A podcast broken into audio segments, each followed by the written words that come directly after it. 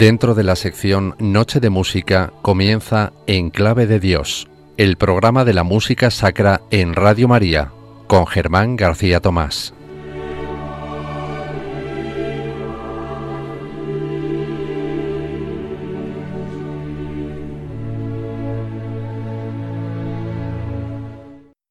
Cristo en el Monte de los Olivos, el único oratorio que creó Ludwig van Beethoven, lo compuso en un tiempo breve, unas pocas semanas, culminándolo en el mes de marzo de 1803, algunos meses después de haber terminado de escribir su testamento de Heiligenstadt el 6 de octubre de 1802.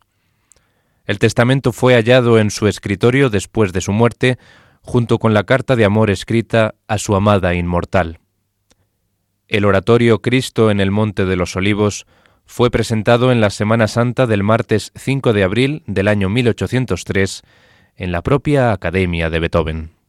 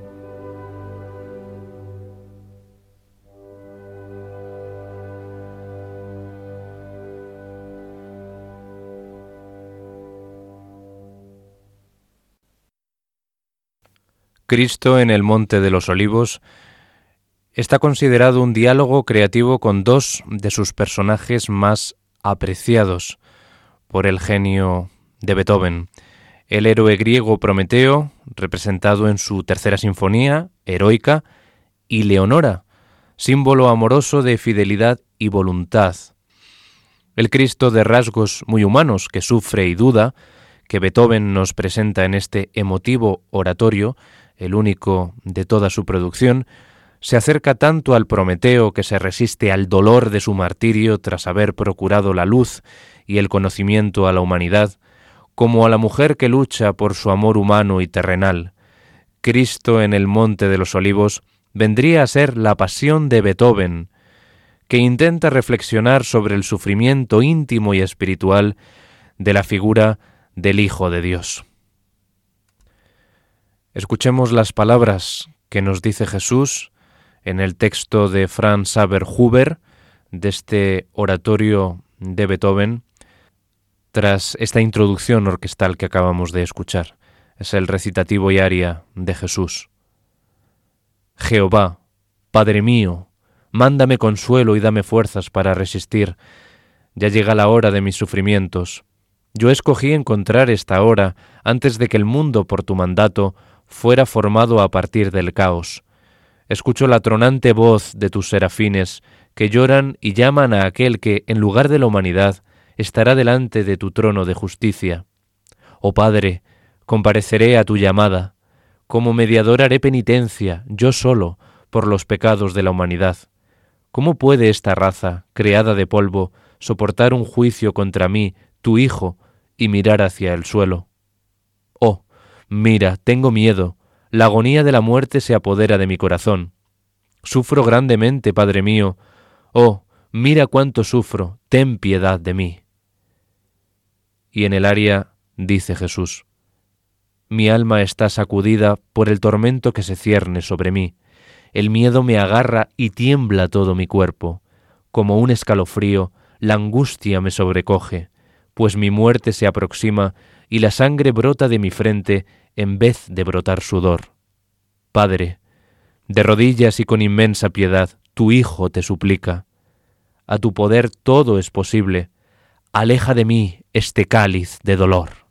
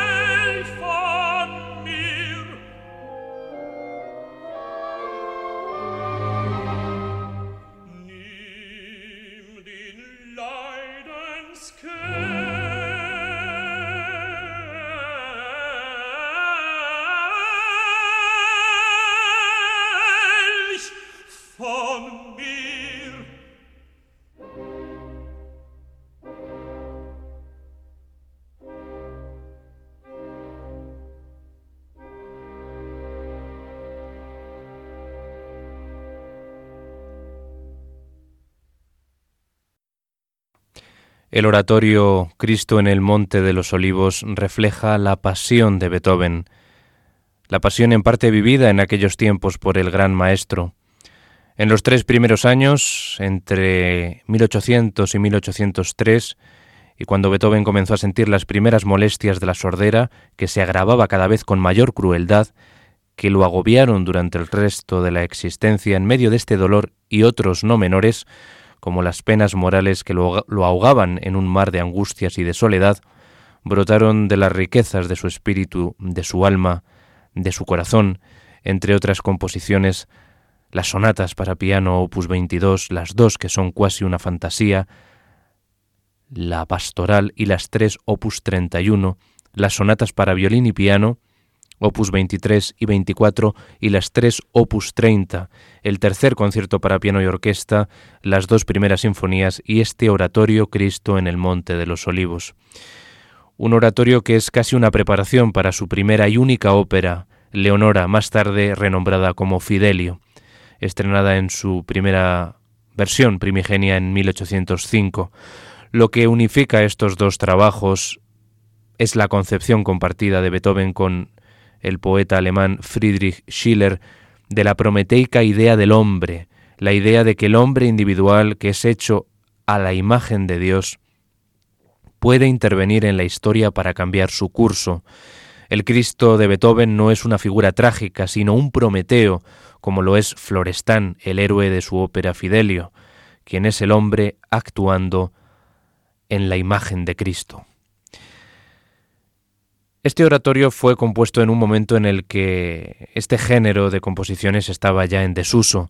De hecho, el punto de referencia había sido los grandes oratorios compuestos por Franz Joseph Haydn. Conforme a las propias indicaciones de Beethoven, después de un largo periodo de meditación, el trabajo se compuso rápidamente, en apenas 14 días, y se interpretó por primera vez, como les dijimos antes, el 5 de abril de 1803 en la propia Academia de Beethoven, el Teatro an der Wien de Viena, la cual había sido creada en su honor por el príncipe Lichnowsky, y se estrenó la obra junto con el tercer concierto para piano en do menor y la segunda sinfonía en re mayor. Al año siguiente, 1804, Beethoven tomó el oratorio para volver a modelarlo, a modificarlo y no se publicaría una segunda versión del mismo hasta 1811. Se dice que Beethoven no estaba muy conforme con el texto que le había elaborado Franz Saber Huber. Este libreto se construyó en dos partes y se basa en los pasajes evangélicos que narran las escenas de la oración en el huerto y el arresto por parte de las autoridades político-religiosas de Jerusalén. Huber, el libretista de óperas más famoso de Viena, omitió el narrador en un intento de reducir el número de detalles de la acción y además para enfocar la totalidad en la acción eh, de Cristo. Así, el carácter de Jesús se caracteriza por su fuerte personalidad. Las emociones y padecimientos de Cristo se subrayan y se colocan en el centro de la acción. El discurso apenas cambia de la realidad física de la hora de la muerte de Jesucristo, cuando se encuentra totalmente solo y ruega al Padre que le otorgue clemencia, como es el pasaje que acabamos de escuchar, a las indicaciones objetivas dadas por el ángel, que aparece inmediatamente en la siguiente escena, principalmente el llamado prospecto de la resurrección para los justos, obtenida a través de la muerte de Cristo y la visión de la vida eterna, cantada de forma exultante por el coro final de ángeles. Vamos a escuchar seguidamente el recitativo y dueto que mantienen Jesús y el ángel, uno de los momentos más bellos de todo este oratorio, que se inicia con un cautivador solo de violonchelo. Ziraf, mir dein Mund, Erbarmen meines ewigen Vaters. Nimmt ihr des Todes Schrecknisse von mir,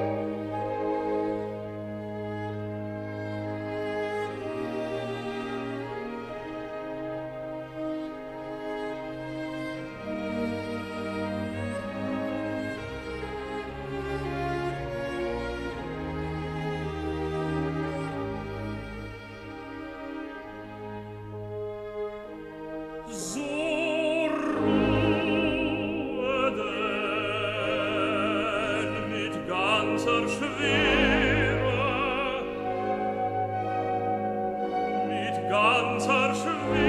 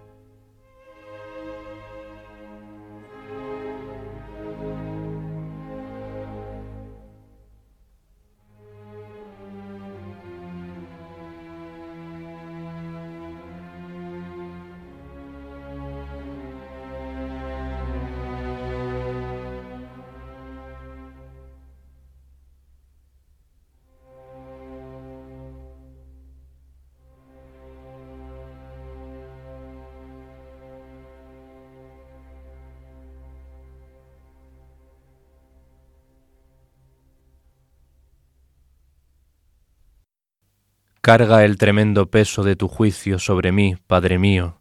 Arroja sobre mí una tormenta de angustia, pero no te enojes con los hijos de Adán. Esto es lo que comienza diciendo Jesús en este bellísimo dúo con el serafín, que le ampara y le da ánimos en este momento tan duro para el Hijo del Hombre.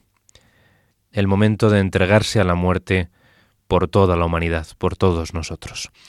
Pasamos ahora en esta audición, esta selección que estamos realizando en esta noche ya de jueves santo en el programa En clave de Dios, repaso por el oratorio Cristo en el Monte de los Olivos, surgido de la pluma del compositor de Bonn, Ludwig van Beethoven, el sordo genial. Vamos ahora con uno de los momentos más teatrales, que no tanto alegóricos, de este oratorio, como es el momento en el que aparecen los soldados que vienen a prender a Jesús. Jesús comienza con el recitativo Bienvenida seas, oh muerte, yo sobre la cruz ensangrentada sufriré por la salvación del hombre, bendito sea en su fría tumba a quien le llegue el sueño eterno, pues se regocijará al despertar. Todo esto sucede antes de que Jesús diga la famosa frase recogida en los Evangelios, pero no sea mi voluntad, no, que sea la tuya. Y la turba de soldados aparece con las palabras, Nosotros le hemos visto ir hacia ese monte no podrá escapar al juicio que le espera.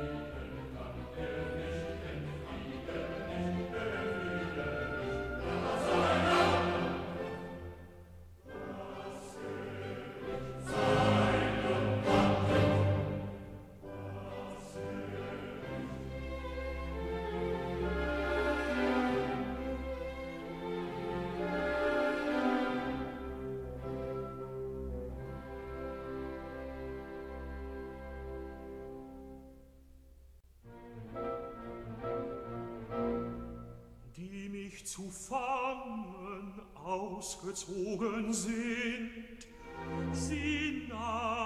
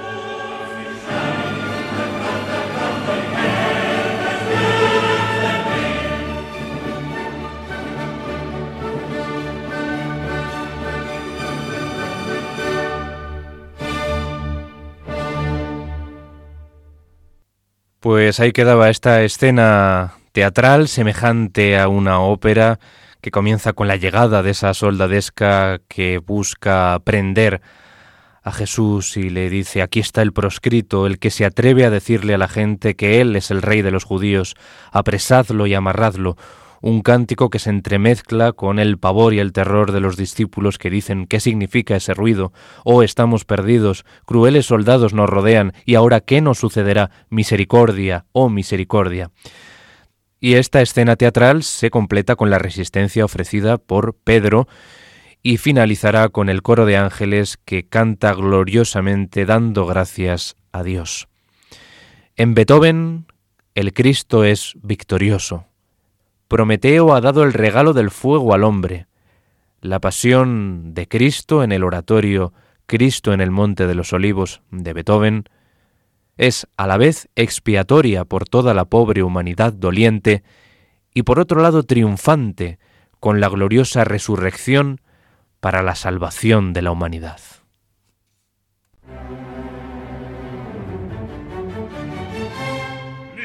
Nicht verwegnen schar.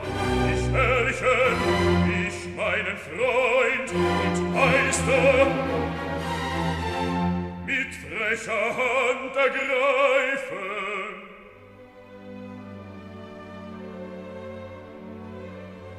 O lass dein Schwert in seiner Scheide ruhen, wenn es der Wille meines Vaters wäre aus der Gewalt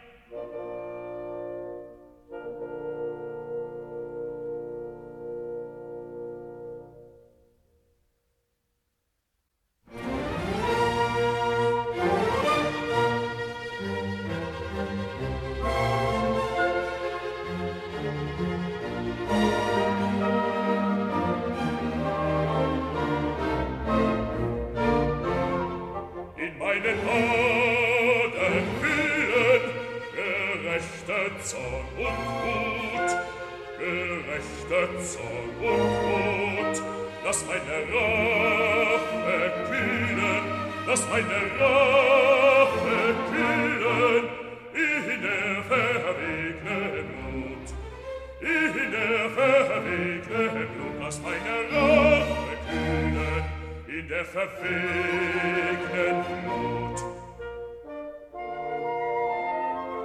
Du sollst nicht rein,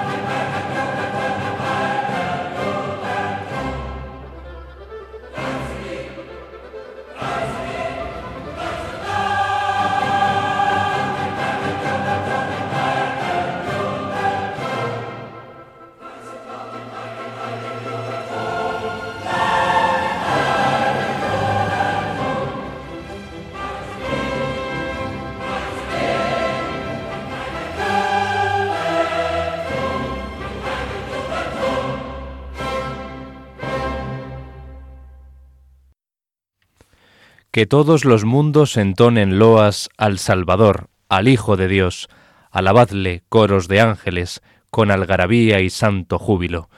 Con este coro de ángeles concluye este oratorio Cristo en el Monte de los Olivos, para tres voces solistas, coro y orquesta, opus 85, de Ludwig van Beethoven, basado en un libreto de Franz Saberhuber, estrenado en el Teatro an der Wien de Viena el 5 de abril de 1803 y del que le hemos ofrecido una amplia selección en este programa de hoy de Enclave de Dios en la interpretación de Nikolai Geda, el recientemente fallecido tenor sueco en el personaje principal de Jesús, la soprano Cristina Doitekon como el Serafín y el bajo Hans Sotin como Pedro.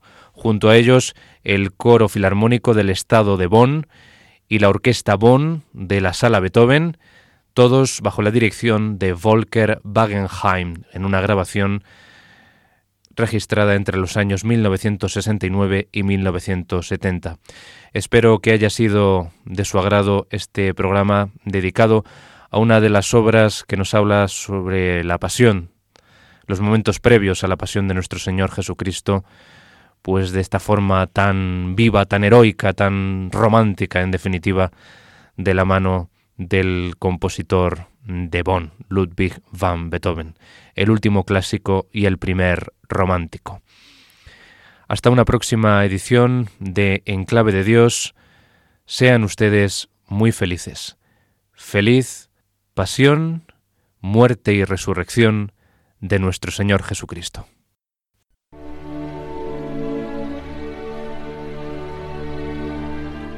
Y así termina En Clave de Dios con Germán García Tomás.